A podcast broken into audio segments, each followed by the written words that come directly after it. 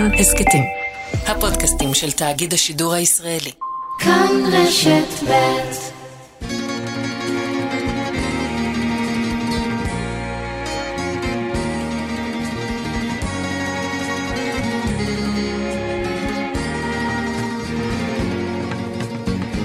והארץ תשקוט, אין שמיים אודמת, תעמעם לאיטה על גבולות השנים.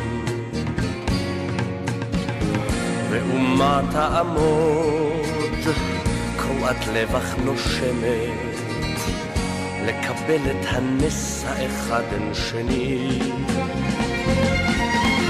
היא לטקס תיכון, היא תקום למול סער, ועמדה למולם אותה חג ואימה.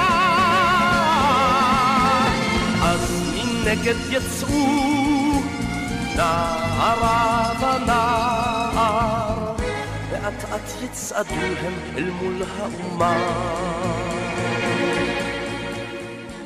הבלדה מגש הכסף נכתבה בידי נתן אלתרמן בדיוק היום לפני 73 שנה.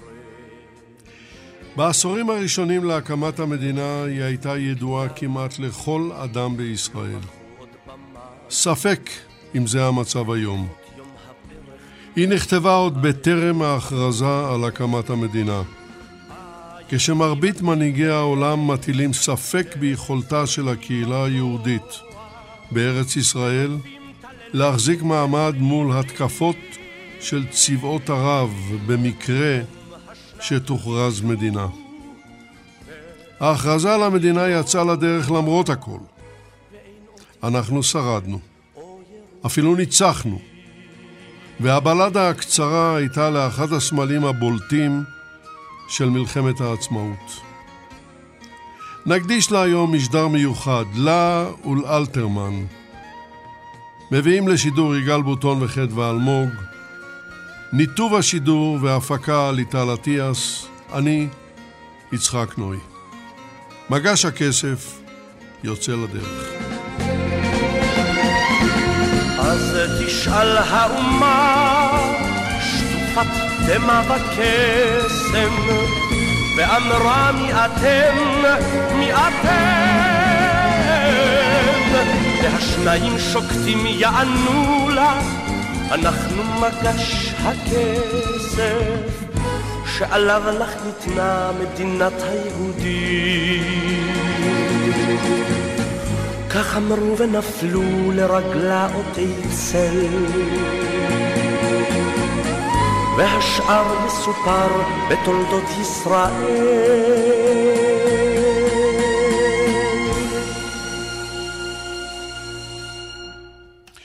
דוקטור מרדכי נאור, מיודענו, בוקר טוב לך, שבת שלום. בוקר טוב, שבת שלום. דוקטור נאור הוא סופר וחוקר תולדות ארץ ישראל, ומספריו הרבים נציין שניים הקשורים לנושא שלנו הבוקר. הטור השמיני, בעקבות הטורים האקטואליים של נתן אלתרמן, בהוצאת הקיבוץ המאוחד 2006, והספר הטור התשיעי, ספר המשך שיצא גם הוא בהוצאת הקיבוץ המאוחד ב-2018.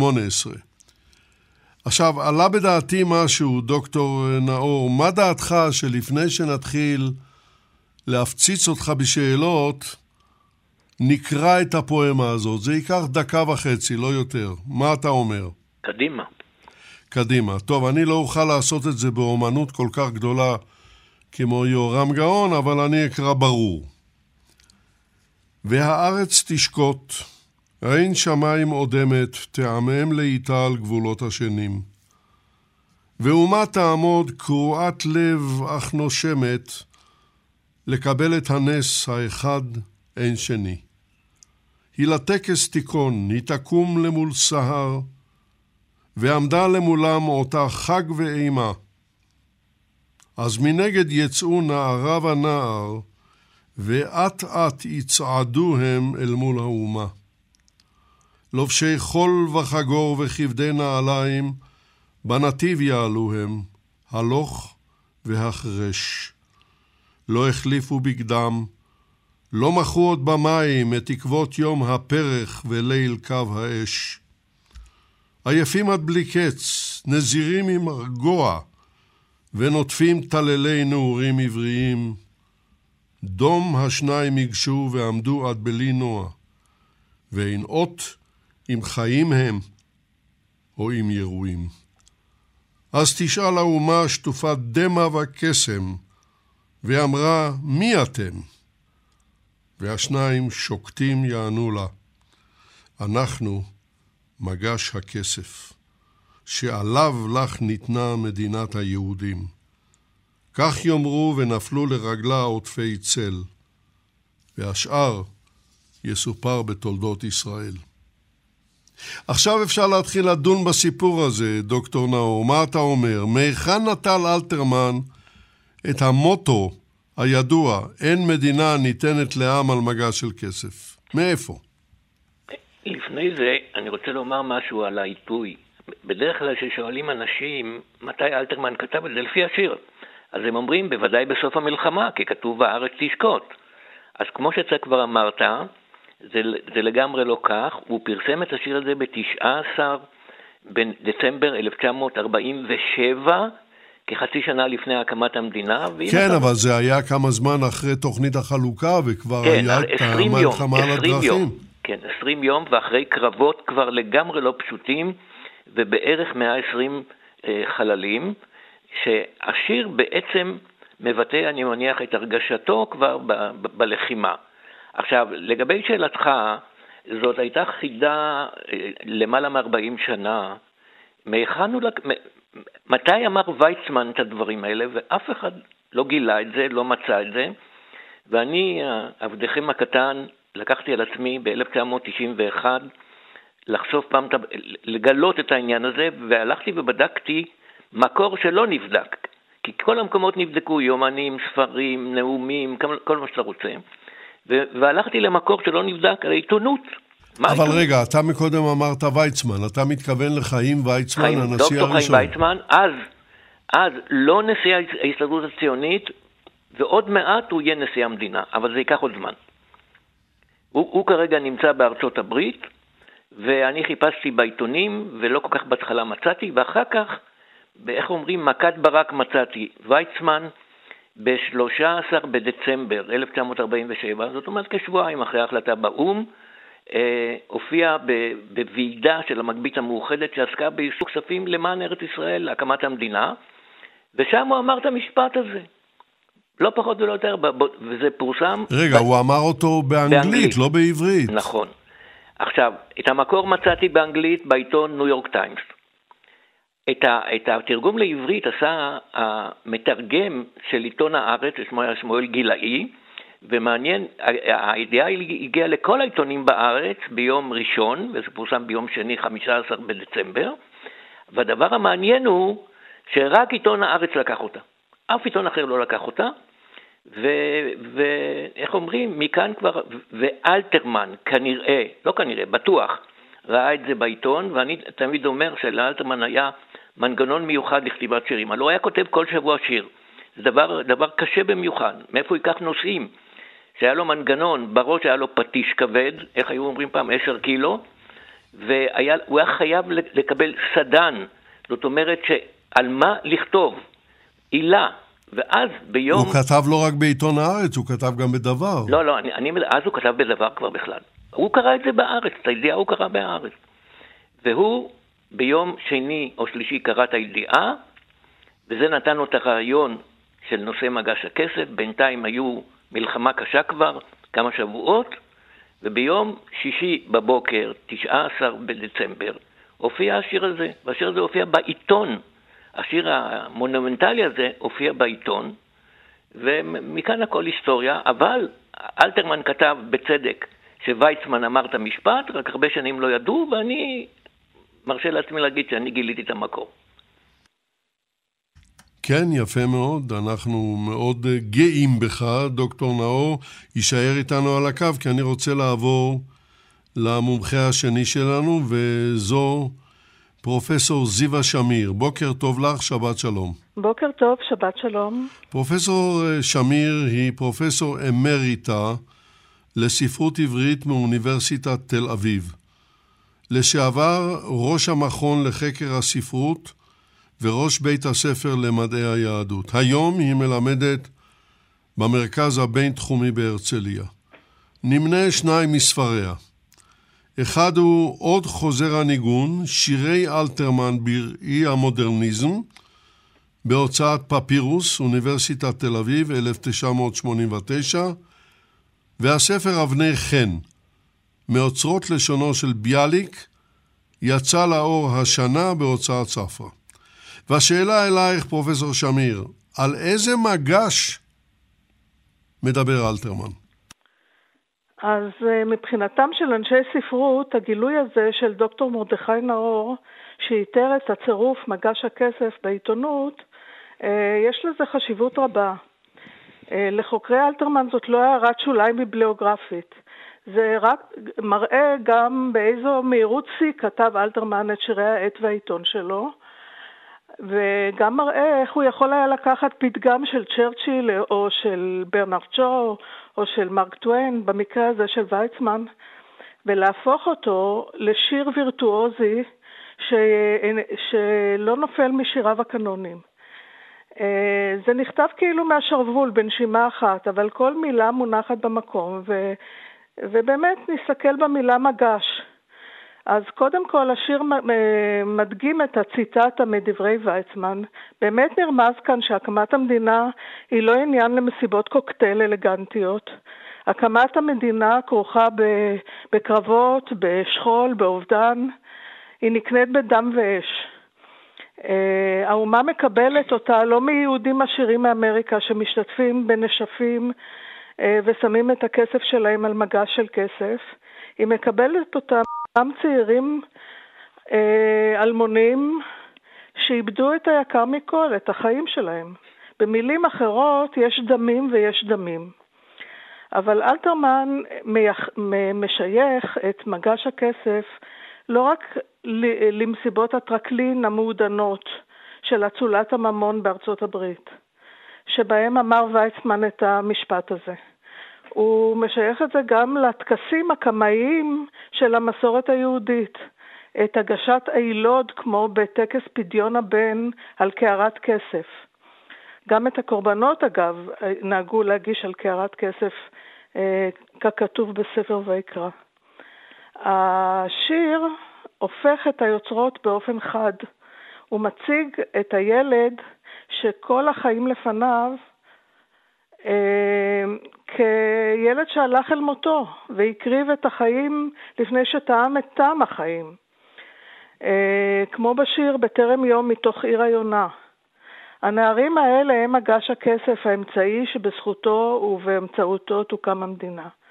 ואולי עוד משהו קטן בעניין המגש, יש כאן גם הד של רעיון אה, כמו חסידי שאלתרמן הכיר מארון הספרים של בית סבא.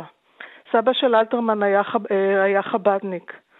והרעיון הזה משולב ביחד אה, עם הניגון ועם היין בכמה משיריו. זה, הרעיון הזה הוא שדווקא העניים מתגלים כנדבנים, שמוכנים לה, להרים תרומה יקרה מאוד. בשירי רגעים הוא מתאר נער תל אביבי בשם יוחאי, מוכר שקיות גרעינים שהולך עם, אל, אל מותו עם מגש.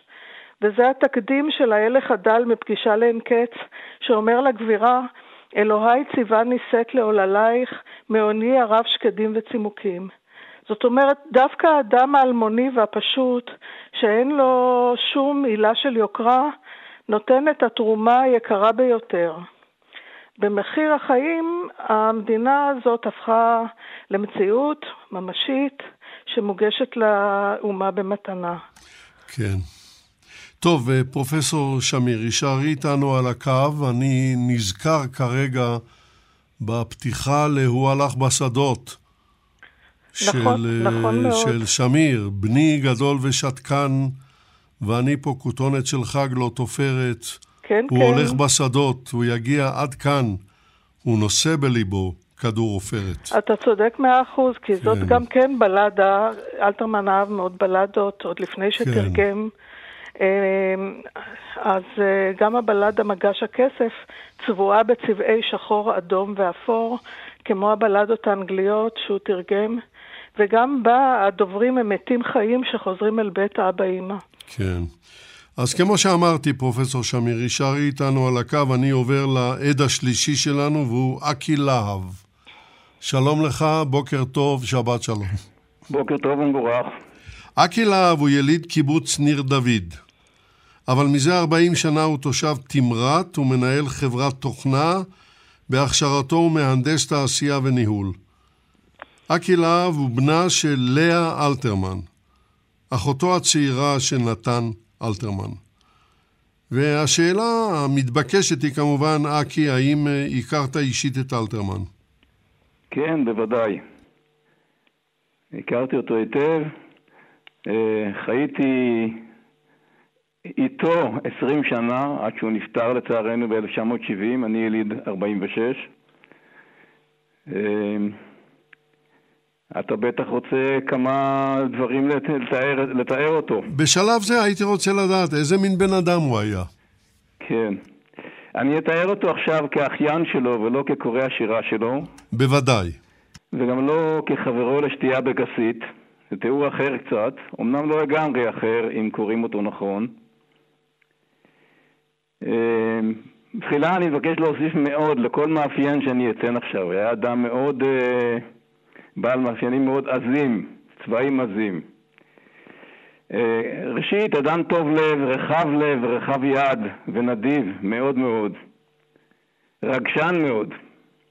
איש משפחה מסור, אנחנו משפחה קטנה מאוד, מצד אבא אין לי איש. אה, כולם נספו בשואה, וגם משפחת אלתרמן הייתה משפחה קטנה מאוד.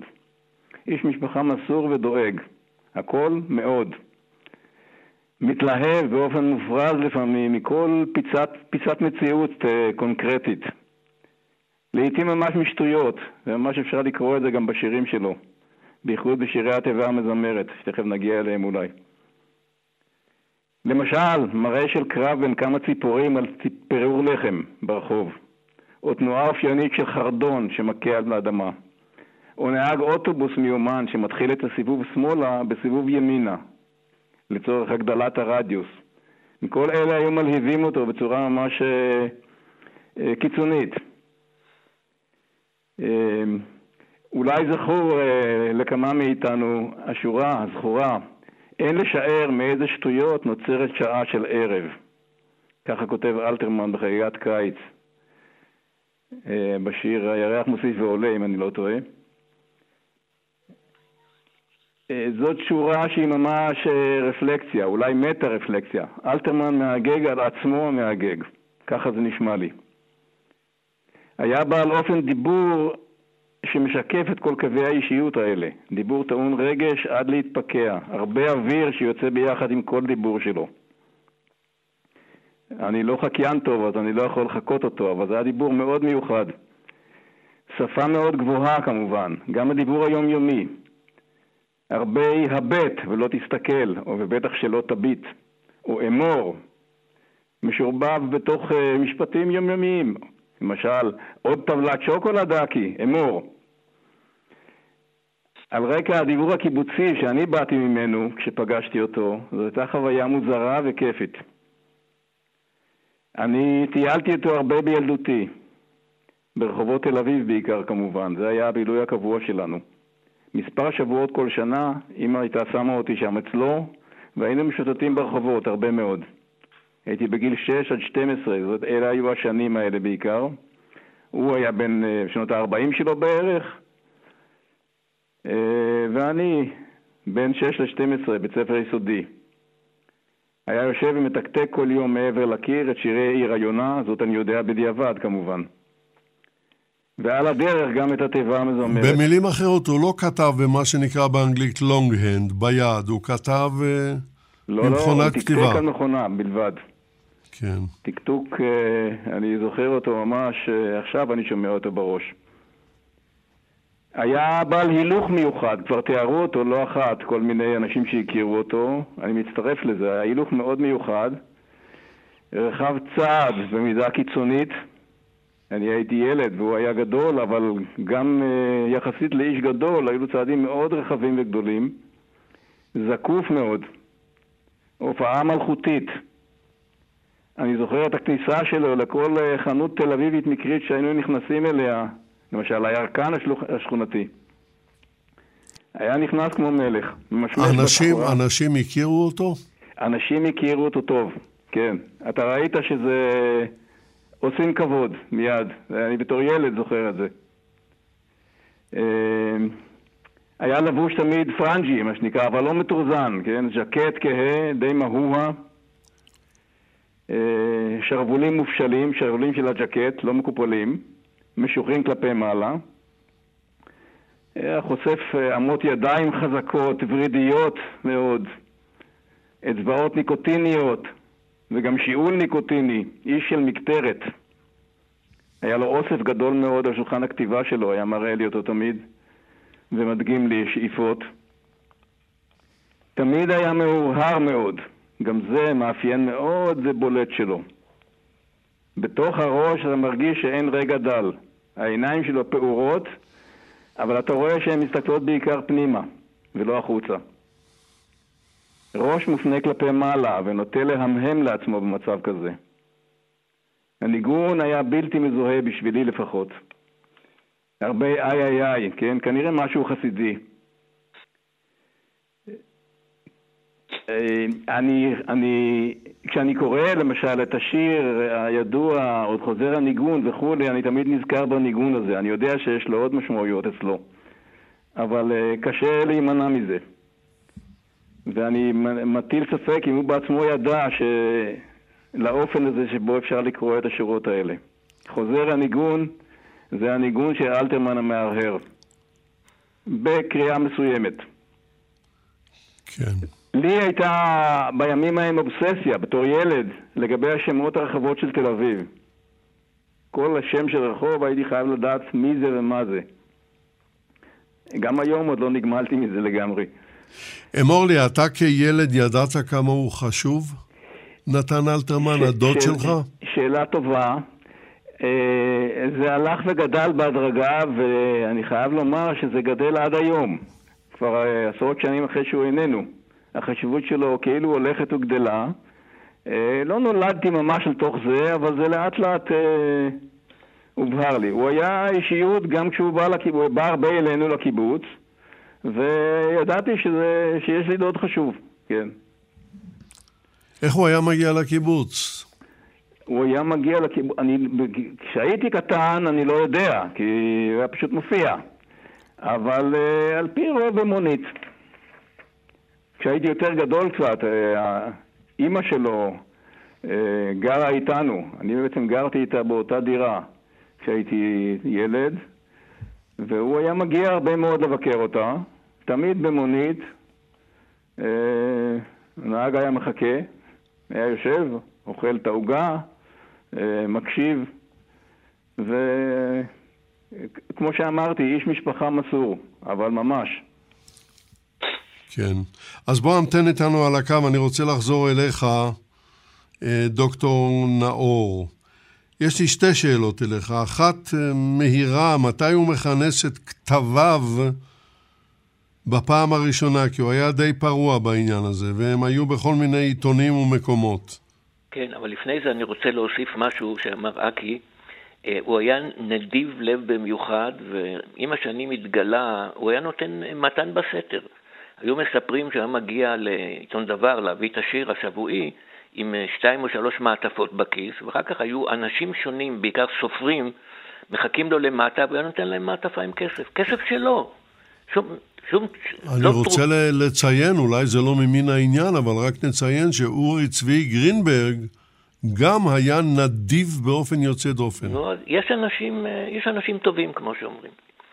עכשיו, לגבי שאלתך, תראה, אנחנו נמצאים בשנת 47-48, אה, אלתרמן כבר הופיעו עד עכשיו, אה, כמה, נדמה לי שלושה משיריו, מספריו.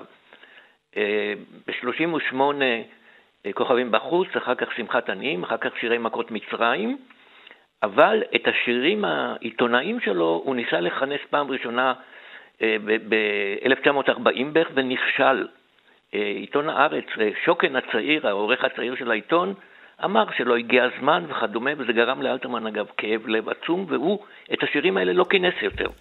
אגב, ב... אלתרמן הוא יליד 1910. ו-10, כן, ו-10. זאת אומרת, במלחמת העצמאות, בתקופה שאנחנו מדברים, הוא בערך בין 37-8. אנחנו מיד נגיע למלחמת העצמאות, כן, אבל קודם כל העניין הזה. מה שאני רוצה להגיד, הוא החליט בתחילת 48' לכנס את שירי העת והעיתון שלו, מה שנקרא השירים האקטואליים, והספר הופיע בהוצאת דבר, ב, או עם עובד, באביב 48', משהו כמו חמישה שבועות לפני קום המדינה. והכרך הראשון של הטור השביעי. עכשיו, זה היה מכת ברק בארץ.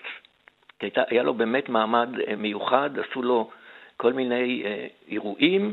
אני רוצה דווקא להביא דוגמה מאירוע אחד שעשו לו בתל אביב בתחילת אפריל 1948, והסיבה לכך היא שזו אחת הפעמים הנדירות שאלתרמן דיבר על השירים שלו. בדרך כלל הוא לא היה מדבר על השירים אף פעם. אבל כאן, על השירים האלו, הוא אמר, קצת, איך אומרים, קצת לעג לעצמו. אה, הוא אמר ככה, אני נותן רשות הדיבור לאחד הטורים השבויים שלי, כל שבוע. עכשיו הם רואים כיצד ניתנה רשות הדיבור לי, ושמחים הם לעדי שכן עושה אני את הדבר גרוע מהם. הוא היה חלש מאוד, ב, ב, הייתי אומר, בהופעות פומביות. אגב, אין רעיונות איתו, אין. ובאירוע הזה, אגב, שהיה באיזה מועדון ספרותי בתל אביב, נכחו הרבה מאוד סופרים ועיתונאים, אחד מהם היה אה, משה שמיר הצעיר, אז רק בראשית דרכו, והוא פרסם דווקא אה, מאמר, איך נגדיר את זה, שלילי על, על האירוע הזה, מסיבה לגמרי אחרת. הסיבה הייתה, הוא אומר, תראו, עד היום אלתרמן הוציא שלושה ספרי שירה. האם עשו לו פעם מסיבה על זה? לא. אבל עכשיו שהוא מוציא ספר אקטואלי, ובימים ההם קראו לשירים האלה, זה מפתיע, קראו להם פזמונים, לשירים הכלילים האלה, או לפחות האקטואליים, אז עכשיו ש, שיצא ספר עם שירים אקטואליים, אז עושים מסיבה. ואלתרמן זה בוודאי לא מצא חן בעיניו, ככה קבע משה, משה שמיר, אבל הספר התקבל, ב, הייתי אומר, בהערכה, אפילו בהערצה, יצאו כמה מהדורות בתוך המלחמה, לפני קום המדינה ואחרי קום המדינה, ואני מניח שהוא שמח, כי זה היה עוד הוכחה לחשיבותם של השירים האלה, שהיו אגב ממש ממש לחם חוק של כל אה, ארץ ישראלי, הייתי אומר, משכיל בעת ההיא, ואולי אני אסיים את הקטע הזה בסיפור, עיתון דבר, ששכן ברחוב שנקין בתל אביב, היה לו אה, בחוץ, ליד הכניסה הייתה ויטרינה, וכל בוקר בחמש הדביקו את העיתון היומי. ביום שישי היה שם ממש התקהלות, אנשים באו לראות את השיר בעיתון לפני כל האחרים. אתה מתכוון לטור השביעי כמובן. לטור השביעי, כן, שכל בוודאי. שבוע ביום שישי. בוא נעבור לשאלה הבאה, דוקטור אה, נאור. עכשיו פרצה מלחמת השחרור, השנה היא החלק הרשמי שלה. אחרי הכרזת המדינה, 1948, מאי 1948, נתן אלתרמן הוא בן 38, לכל הדעות היום ב-2010 זה נשמע מאוד צעיר. לנו, לך ולי, כמובן שזה נשמע צעיר. מהו שירותו הקרבי שנתן אלתרמן במלחמה, ואיך הדבר הזה מתייחס לאלוף יצחק שדה? אז אלתרמן, ברגע שהוכרז על גיוס, אלתרמן הודיע שהוא רוצה להתגייס. אז כמובן, הייתי אומר באופן טבעי, ניסו לשלוח אותו למה שקראו אז מחתר, זה מחלקת תרבות, כי מי יותר תרבותניק ממנו? הוא אמר, לא, אני רוצה לשרת שירות צבאי קרבי. אז כמובן אף אחד לא רצה לקחת אותו, אבל היה לו חבר שקראו לו יצחק שדה, אלוף, אה, מח"ט, והוא לקח אותו לחטיבה שלו, אבל שוב, לפי גם תפיסתו של שדה ולפי רצונו של אלתרמן, הוא עבר בתל השומר, אז קראו לזה לטווינסקי, קורס רגמים, כדי להיות רגם. עכשיו, הגישה של יצחק שדה הייתה שלהיות רגם זה קצת פחות מסוכן, כי המרגמה עומדת אה, קילומטר, שניים, שלושה, הייתי אומר... כן, אבל זה לא הרבה יותר כן, אה, כן, בטוח. ואכן אלתרמן סיים קורס רגמים. הוא היה מה שנקרא רגם מספר 2, זה שמביא את התחמושת לרגם מספר 1. הוא קיבל גם דרגה, הוא היה טרש. והוא יצא לקרב הראשון שלו, ב, נדמה לי שזה באוקטובר, כן, במבצע יואב, 1948. אה, הקרב הוא במקום שנמצאת היום קריית גת, אז קראו לזה עיר מנשיע, נגד הצבא המצרי בכיס, אה, עוד מעט יהיה כיס פלוג'ה, אז עוד לא היה כיס פלוג'ה. היה קרב קשה, לא מוצלח מבחינת החטיבה של יצחק שדה, היו אבדות והפגזים התחילו ליפול סביב עמדת המרגמה. ויצחק שדה נכנס, נכנס הייתי אומר, ל... איך נקרא לזה? לחרדה, ממש חרדה, ומצאתי מצאתי ביומן של יצחק שדה, אני, אני אקריא קטע קטן, והוא הוא, הוא לא, הוא לא הזכיר שמות, אבל הוא כתב ככה, זה, בעצם זה מין איזה סיפור כזה. אני נזכר בידידי המשורר, לא, לא אוכל לשלוח אותו לקרב. רק עכשיו אני תופס כמה דאגתי לחיי יחיד תוך כדי הדאגות האחרות. אני שולח אליו שליח והוא מגיע, עייף, אפור, שתקן. אני מודיע לו על החלטתי להחזירו לתל אביב. הוא אומר לאלתרמן, אתה היית פה יום וחצי, השתתפת בקרב, מספיק, תחזור לתל אביב. אלתרמן אומר לו, אני לא עוזב את המקום. אז הוא אומר, זה פקודה של המפקד, תחזור לתל אביב. הוא חזר לתל אביב, זה היה חלקו בלחימה, אחר כך הוא עזר קצת באמת בענייני התרבות, אבל אני חושב שהסיפור הזה על רצונו של המשורר להיות כמו כולם, להיות בקרב ולהשתתף להשתתף במערכה הגדולה, זה סיפור ראוי לציון. ללא ספק, ללא ספק.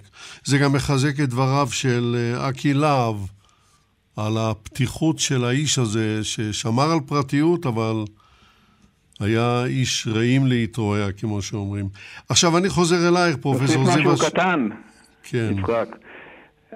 האפיזודיה הזאת משתקפת בבירור בכמה שירים שלו, בעיקר ליל חניה וגליל תמורה. ממש, אה, אתה, אתה רואה את ההרהורים שלו והזיכרונות משם. כן, כן, כן. אה, פרופסור זיווה שמיר, השאלה הבאה אלייך, ואנחנו חוזרים אל מגש הכסף עצמו. השאלה הבאה שלנו אלייך היא, אה, מדוע האימא, האם, האומה, הוא קורא לה, לא מזהה את בניה?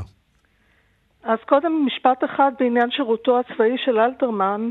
אני שמעתי שמפקדו אמר לו שהתרומה שלו להעלאת המורל של הלוחמים בזמן המלחמה חשובה יותר מהשירות הצבאי שלו, הקרבי.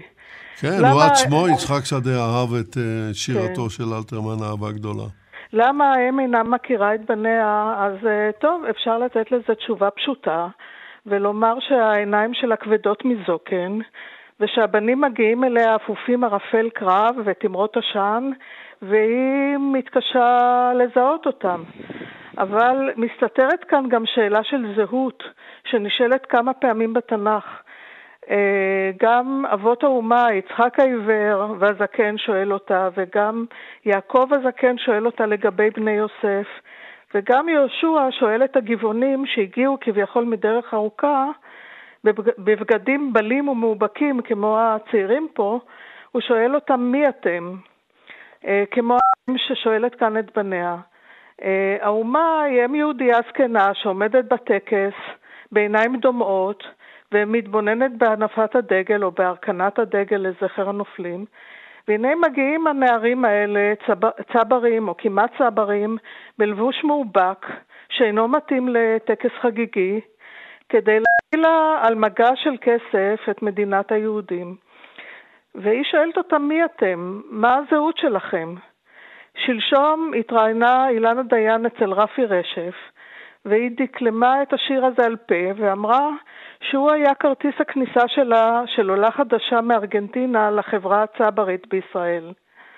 אה, אגב, גם בשיר מסביב למדורה על הפלמ"ח, שפורסם כמה ימים לפני הכרזת המדינה, כחצי שנה אחרי מגש הכסף, יש תחושה של זרות ושל נתק בין הלוחמים הצעירים לבין האומה, האם.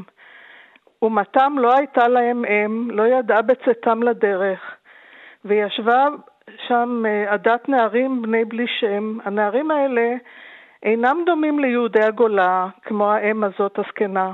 הם דומים יותר לעמי הארץ, נגיד לגבעונים שהגיעו אל יהושע אה, בנעליים בלות, והוא שאל אותם מי אתם. הם נוטפים טללי נעורים עבריים, אבל מגישים להם היהודייה הזקנה, לאומה, את מדינת היהודים. אז יש כאן כאמור שאלות מורכבות של זהות. מי הם הנערים הארץ ישראלים האלה? האם הם ישראלים, עברים, כנענים? ואלתרמן הרבה מאוד לדון בשאלות האלה המורכבות של הזהות בשירי עיר היונה. כן. אני אה, שב אליך, אקי. אתה איתנו, אני מקווה. כן. כן.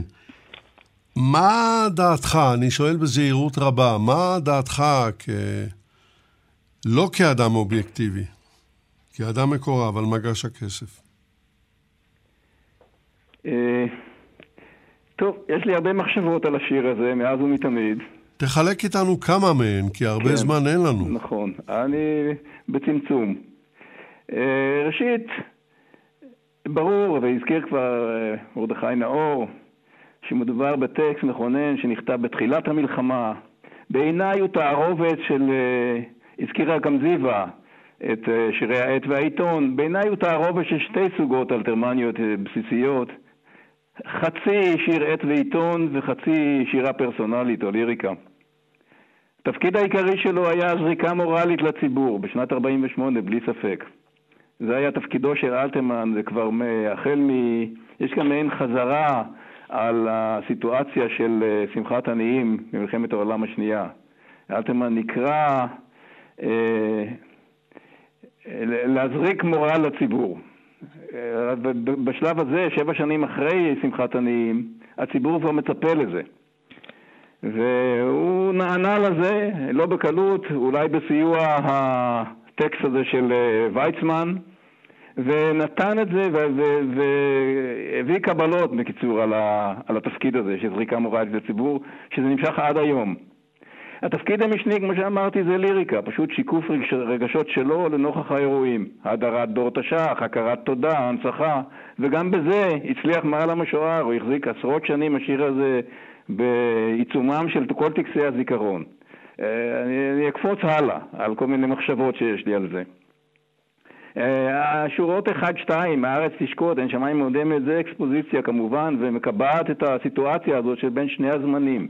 נקודת המוצא שהזכירו כאן בתחילת המלחמה, וההתרחשות העתידית שהוא מדבר עליה בסוף המלחמה. אה, בדיעבד הייתה קצת לפני הסוף, כן, הופעת הנס והכרזת המדינה הפורמלית. כמה חודשים אחרי זה. מה זה נס אחד אין שני? אה, זאת פרזה שהיא לכאורה צורה חרדת קודש ואחדות העם, אה, מאדירה את חשיבות המערכה, אבל כמו תמיד אצל אלתרמן יש בה תכנים נוספים, השירה כן, שלו היא תמיד, ובמובן הזה היא מאוד אה, ליריקה. השיר טוב, הזה. טוב, אני, אני מציע, אקי, כן. שאנחנו נסתפק בניתוח אוקיי. הבלדה הזאת כאן, כי הייתי רוצה לשמוע ממך כן. מעט על אה, יחסיו של אה, אלתרמן עם אחותו הצעירה, האימא שלך. אוקיי. אה, טוב. בכמה משפטים. מאה אחוז. קודם כל, ההיסטוריה המשותפת שלהם. אני מזכיר אותה בחצי משפט. הילדות בוורשה, בריחה ממושכת במשך עשר שנים, קצת יותר, ורשה, מוסקבה, קייב, אה, חציית הדניאסטר באמצעות מבריחים, אה, קישינב, תל אביב. אה, כנראה, וזה בדיעבד אני, אני יודע את זה, זה הרקע לקשר החזק מאוד שהיה ביניהם. אני נזכר בהתייעצויות האינטימיות שלהם בקיבוץ אצלנו. כל משבר גדול בחיים של נתן הוא היה מתייצב אצלנו. היו מסתגרים בחדר היחיד שבו גדלנו, אני בתור ילד ידעתי שצריך להסתלק, וישבו שם שעות ודיברו. הם דיברו עברית או יידיש? רק עברית, הם דיברו עברית מהבית, מילדות. זה סיפור מעניין בפני עצמו, לא ניכנס אליו עכשיו. אבל עם אבא שלי נתן היה מתווכח לא פעם על דברים שברומו של עולם, פוליטיקה, אבל עם אימא מעולם לא. אני לא זוכר אה, שום אה, ויכוח ביניהם מעולם. הם תמיד נראו לי כמו קיר אחיד מול כל העולם, שניהם. חוויה של ילד אני מביא כאן. אה, כשגדלתי יותר והתחלתי להבין את זה, הם כבר לא היו שניהם, הם מתו יחסית צעירים, בשנות החמישים שלהם, שניהם. אנקדוטה יפה ומעניינת שממחישה את היחסים האלה היא המכתב המפורסם שנקרא דברים מן השורה. מביא אותו דן לאור בביוגרפיה. אה, אחרי תחילת מלחמת העולם, ה-39, אה, התחולל ויכוח אה, בין המשוררים בארץ. מה תפקיד הסופר? מה תפקיד המשורר לעת מלחמה? האם צריך להשתתף, לכתוב ספרות מלחמה או שירת מלחמה? ו... בוויכוח הזה היו חילוקי דעות, לאה גולדברג הייתה הכי קיצונית אה, שלו, אה, שלונסקי היה באמצע ואלתרמן היה, אה, אמר כן. בתקופה הזאת אימא שלנו פרסמה מאמר משלה על חומה נדמה לי זה היה, השתתפה בוויכוח ואם קוראים את המאמר שלה, לא, לא נקרא אותו פה ולא נצטט, אבל הוא ממש נראה כמו מכוון ישירות אל אחיה, נתן. את לא... המאמר הזה מצא פרופסור עוזי שביט, ראש מוסד אלתרמן. כן, כן, נכון. טוב, בוא, בוא עצור לרגע, אני רוצה לחזור אליך, דוקטור נאור, ויש לי אליך שאלה קשה. קשה מאוד. אני, אה, אני אצטט מהזיכרון אה, שיר מהטור השביעי, ואז אני אשאל אותך לגבי השיר. אני מניח שאתה מזהה אותו. אז חצה עלי ג'יפ את העיר הכבושה, נער אז גדול בלורית, נער כפיר, וזקן וזקנה הולכים לאיתם, נלחצו מפניו אל הקיר, וחייך הילדון בשיניים חלב, אנסה המקלע ונישא, רק העלית הזקן את פניו בידיו, ודמו את הכותל כיסה. אתה יודע על מה אני מדבר. בוודאי, זה השיר על זאת, שפורסם בסוף נובמבר 48, ואחד השירים הקשים ביותר שאלתרמן כתב, וכאן במאמר מוסגר צריך להגיד, שלא פעם תקפו אותו שהוא משורר מגויס למען הממסד וכדומה, שהוא היה לו, אני, אני חושב שזה נכון שהוא משורר מגויס, אבל היה משורר מגויס מטעם עצמו.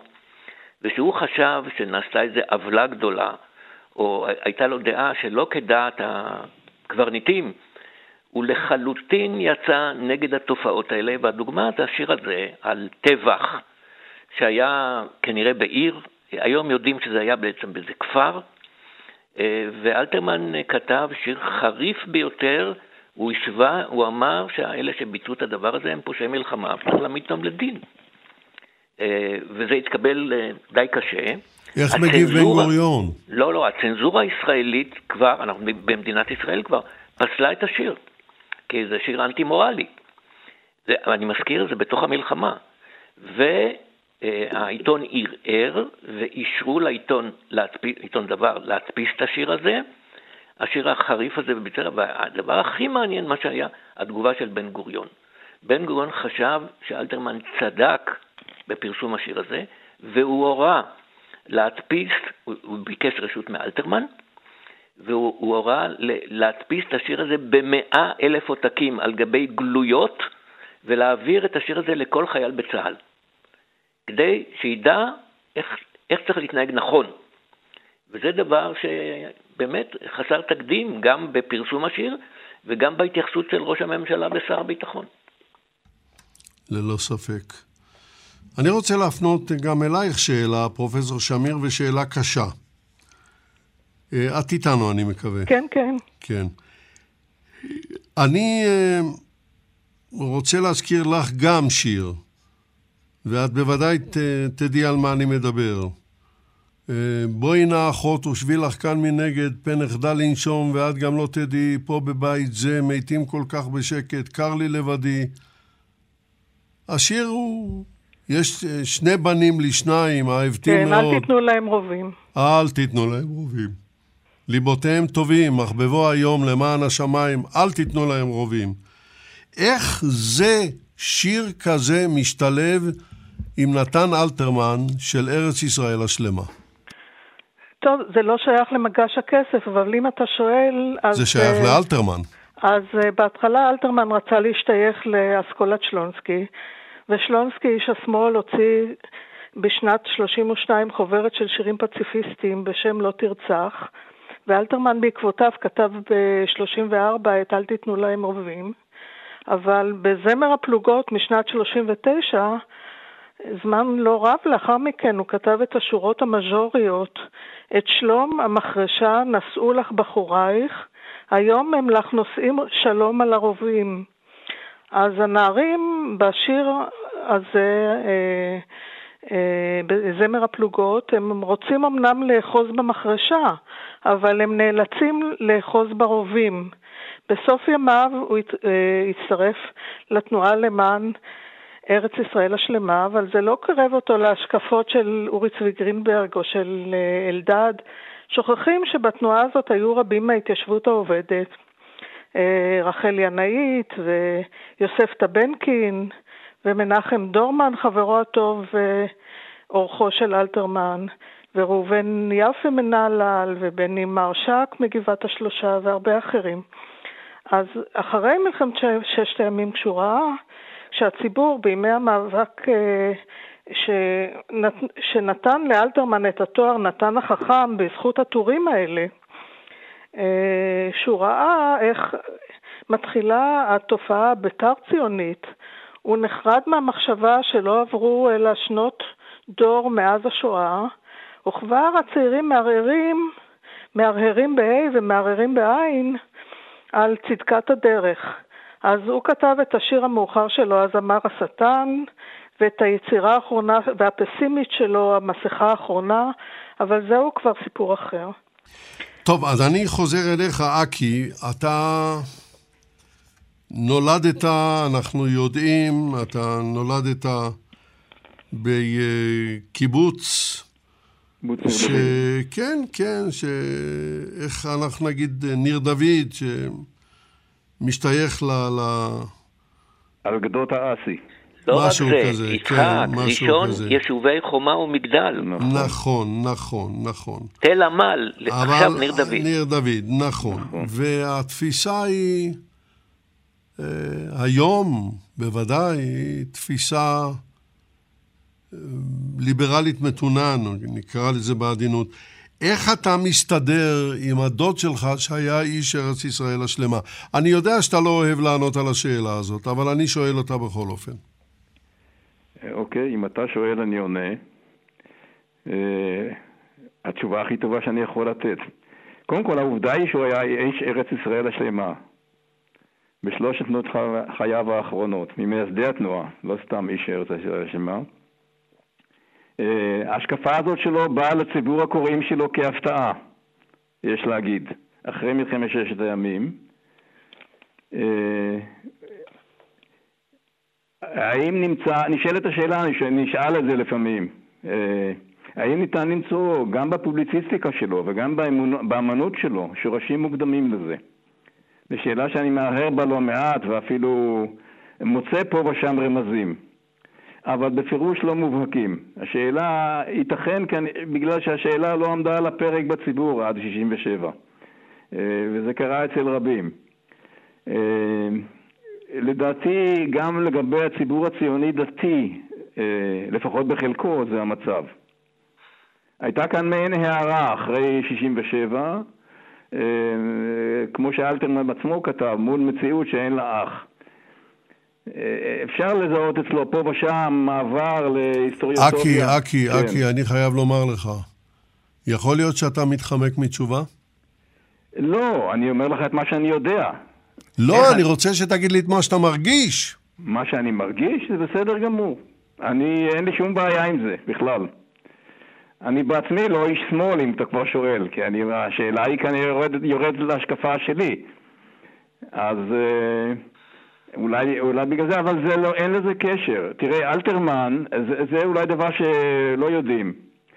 אה, היה לו אה, הרבה אה, חילוקי דעות עם התנועה הקיבוצית מכל מיני סוגים ורבדים של התנועה הזאת, וזה לא הפריע לו בכלל להגיע אלינו לקיבוץ, שהיה קיבוץ שמאל מובהק, אה, בלי סוף, והיה מתקבל אה, אה, באהבה ובהערצה. ממש לא הפריע, בכלל. ואני ידעתי תמיד בתור ילד שיש לי דוד מפאיניק, שזו הייתה קללה חמורה מאוד אצלנו. ובכל זאת, זה לא הפריע. אני מקווה שזה עונה על השאלה. כן, זה פחות או יותר עונה על השאלה. מהי תגובתך, דוקטור נאור? תראה, אני יכול להגיד לך שאלתרמן, כמו לא מעטים אחרים, מלחמת ששת הימים הייתה מבחינתם מכת ברק. זאת אומרת, זה לא שהם הוכו בסנוורים, הם פשוט ראו אור אדיר, שזה ארץ ישראל הרחבה והגדולה, ועכשיו צריך ליישב אותה. התקווה הייתה שיגיעו אחרי המלחמה מיליוני יהודים מהעולם, ולמעשה יפתרו כאן גם את הבעיה הדמוגרפית. והוא היה בעצם, אה, אם מותר להגיד, הנביא של התנועה הזאת, וזה לגמרי יכול להתחבר לפרקים המוקדמים שלו, כי תראה, מה הוא היה בעצם קודם? הוא קודם היה הנביא של התחייה הלאומית, וכאן אנחנו מקבלים, לפחות בשנים הראשונות, תחושה שמתחיל פרק חדש, גדול והירואי פי כמה ממה שהיה קודם, ולכן הוא הרגיש את עצמו שם טוב מאוד. מותר להוסיף משהו בעניין הנבואות של אלתרמן? בבקשה, פרופסור שמיר, בבקשה. אז אם כן, לפני שבועיים שלושה התווכחנו בינינו, יצחק, על יכולת המיבוי של ביאליק, שידע להזהיר את החברים שלו עוד בשנות ה-20 שתבוא שואה. כן, אני זוכר. אז המשוררים, המשוררים האלה הגדולים, ביאליק, אלתרמן, הם ידעו לנתח מצבים ותהליכים, הם לא נזקקו לכדור של בדולח. גם השיר הזה, מראה את החזון האינטואיטיבי של איש הרוח. זה פורסם אה, הרבה לפני הקמה, אה, שבן גוריון חלם לה, להכריז על הקמת המדינה. אבל זה משקף את ההווה מתוך העתיד, והנס האחד אין שני לו, נס בכפל משמעות כמובן, אה, רומז לחזון של הרצל, שראה בחזונו את דגל המדינה, וגם מאזכר את שמו של הספר של הרצל. אה, ואלתרמן ידע שהמציאות נולדה מן הספרים ועתידה בחלוף השנים לחזור אל הספרים. ואיך אני יודעת שזה עלה בראשו של אלתרמן? כי המילים שחותמות את השיר, והשאר יסופר בדברי ישראל, מזכירות את הפסוק מדברי הימים, ושאר דברי שלמה כתובים על ידי נתן הנביא. הוא ידע שהוא בעצמו ולבדו לקח את המשימה לשקף את צבעי הזמן. כמו שאקי אמר, שלונסקי ולאה גולדברג וחבריהם טענו שבזמן המלחמה המוזות צריכות להשתתק. והוא ידע שהשיר הזה יעמוד במבחן הזמן. פרופסור שמיר, אנחנו קרבים לסיום. צר לי, יש לנו כל כך הרבה דברים לדבר עליהם ולא נס... לא נספיק. מה היית מבקשת, בקצרה רבה, מה היית מבקשת שהמאזינים ילמדו מהשידור הזה? לאנשי ספרות, מגש הכסף מראה שקלאסיקה היא תופעה שהולכת וגדלה לנגד עינינו ככל שאנחנו מתרחקים ממנה. כמו דמותו של אלתרמן שהולכת וגדלה לעיני, לעיניו של אקי. השיר נכתב מהיום למחר, אבל נשאר לדורות. נדמה לי שאין עוד שיר כזה, לא בספרות העברית ואולי גם לא בספרות העולם, שנכתב במהירות שיא לעיתון של מחר, ומצא את מקומו בין דפי הנצח. תודה רבה לך, פרופסור שמיר. אקי, אקי להב, מה היית מבקש שהמאזינים ילמדו? טוב, מאלתרמן נפרדים בציטוט. זו פריבילגיה שלך, אם אתה רוצה לשדרג את הקטע שלך. אני בחרתי לצטט מתוך שיר סיום שבו הוא נפרד מאיתנו. הציטוט הוא כזה: אלתרמן מביט על הטקסט שהוא חיבר ומהרהר באוזנינו. לא כל המסופר חשוב, הרבה מן החשוב חסר. גם הדבר הכתוב מחדש מחכה למחבר. צריך יהיה אולי לשוב איש אחר אל, ארץ, אל ערב אחר. תודה רבה לך, קילב. המילה האחרונה שלך, דוקטור נאור. יש לך עשרים שניות. אני גם רוצה לצטט מתוך שיר שכתב אלתרמן בטור השביעי, שקוראים לו דבר מבקיעי הדרך, שבעצם אני רואה בו סיכום של מלחמת העצמאות. יש כאן 12 שורות. ההיגיון גזר לשווא, הפחד צח, נחתם דיננו. חשבון המלחמות הסב ירק בבוז אל מול פנינו. פלדה אנגלית ואש ערבים צבחו אתכם נחרי הברך.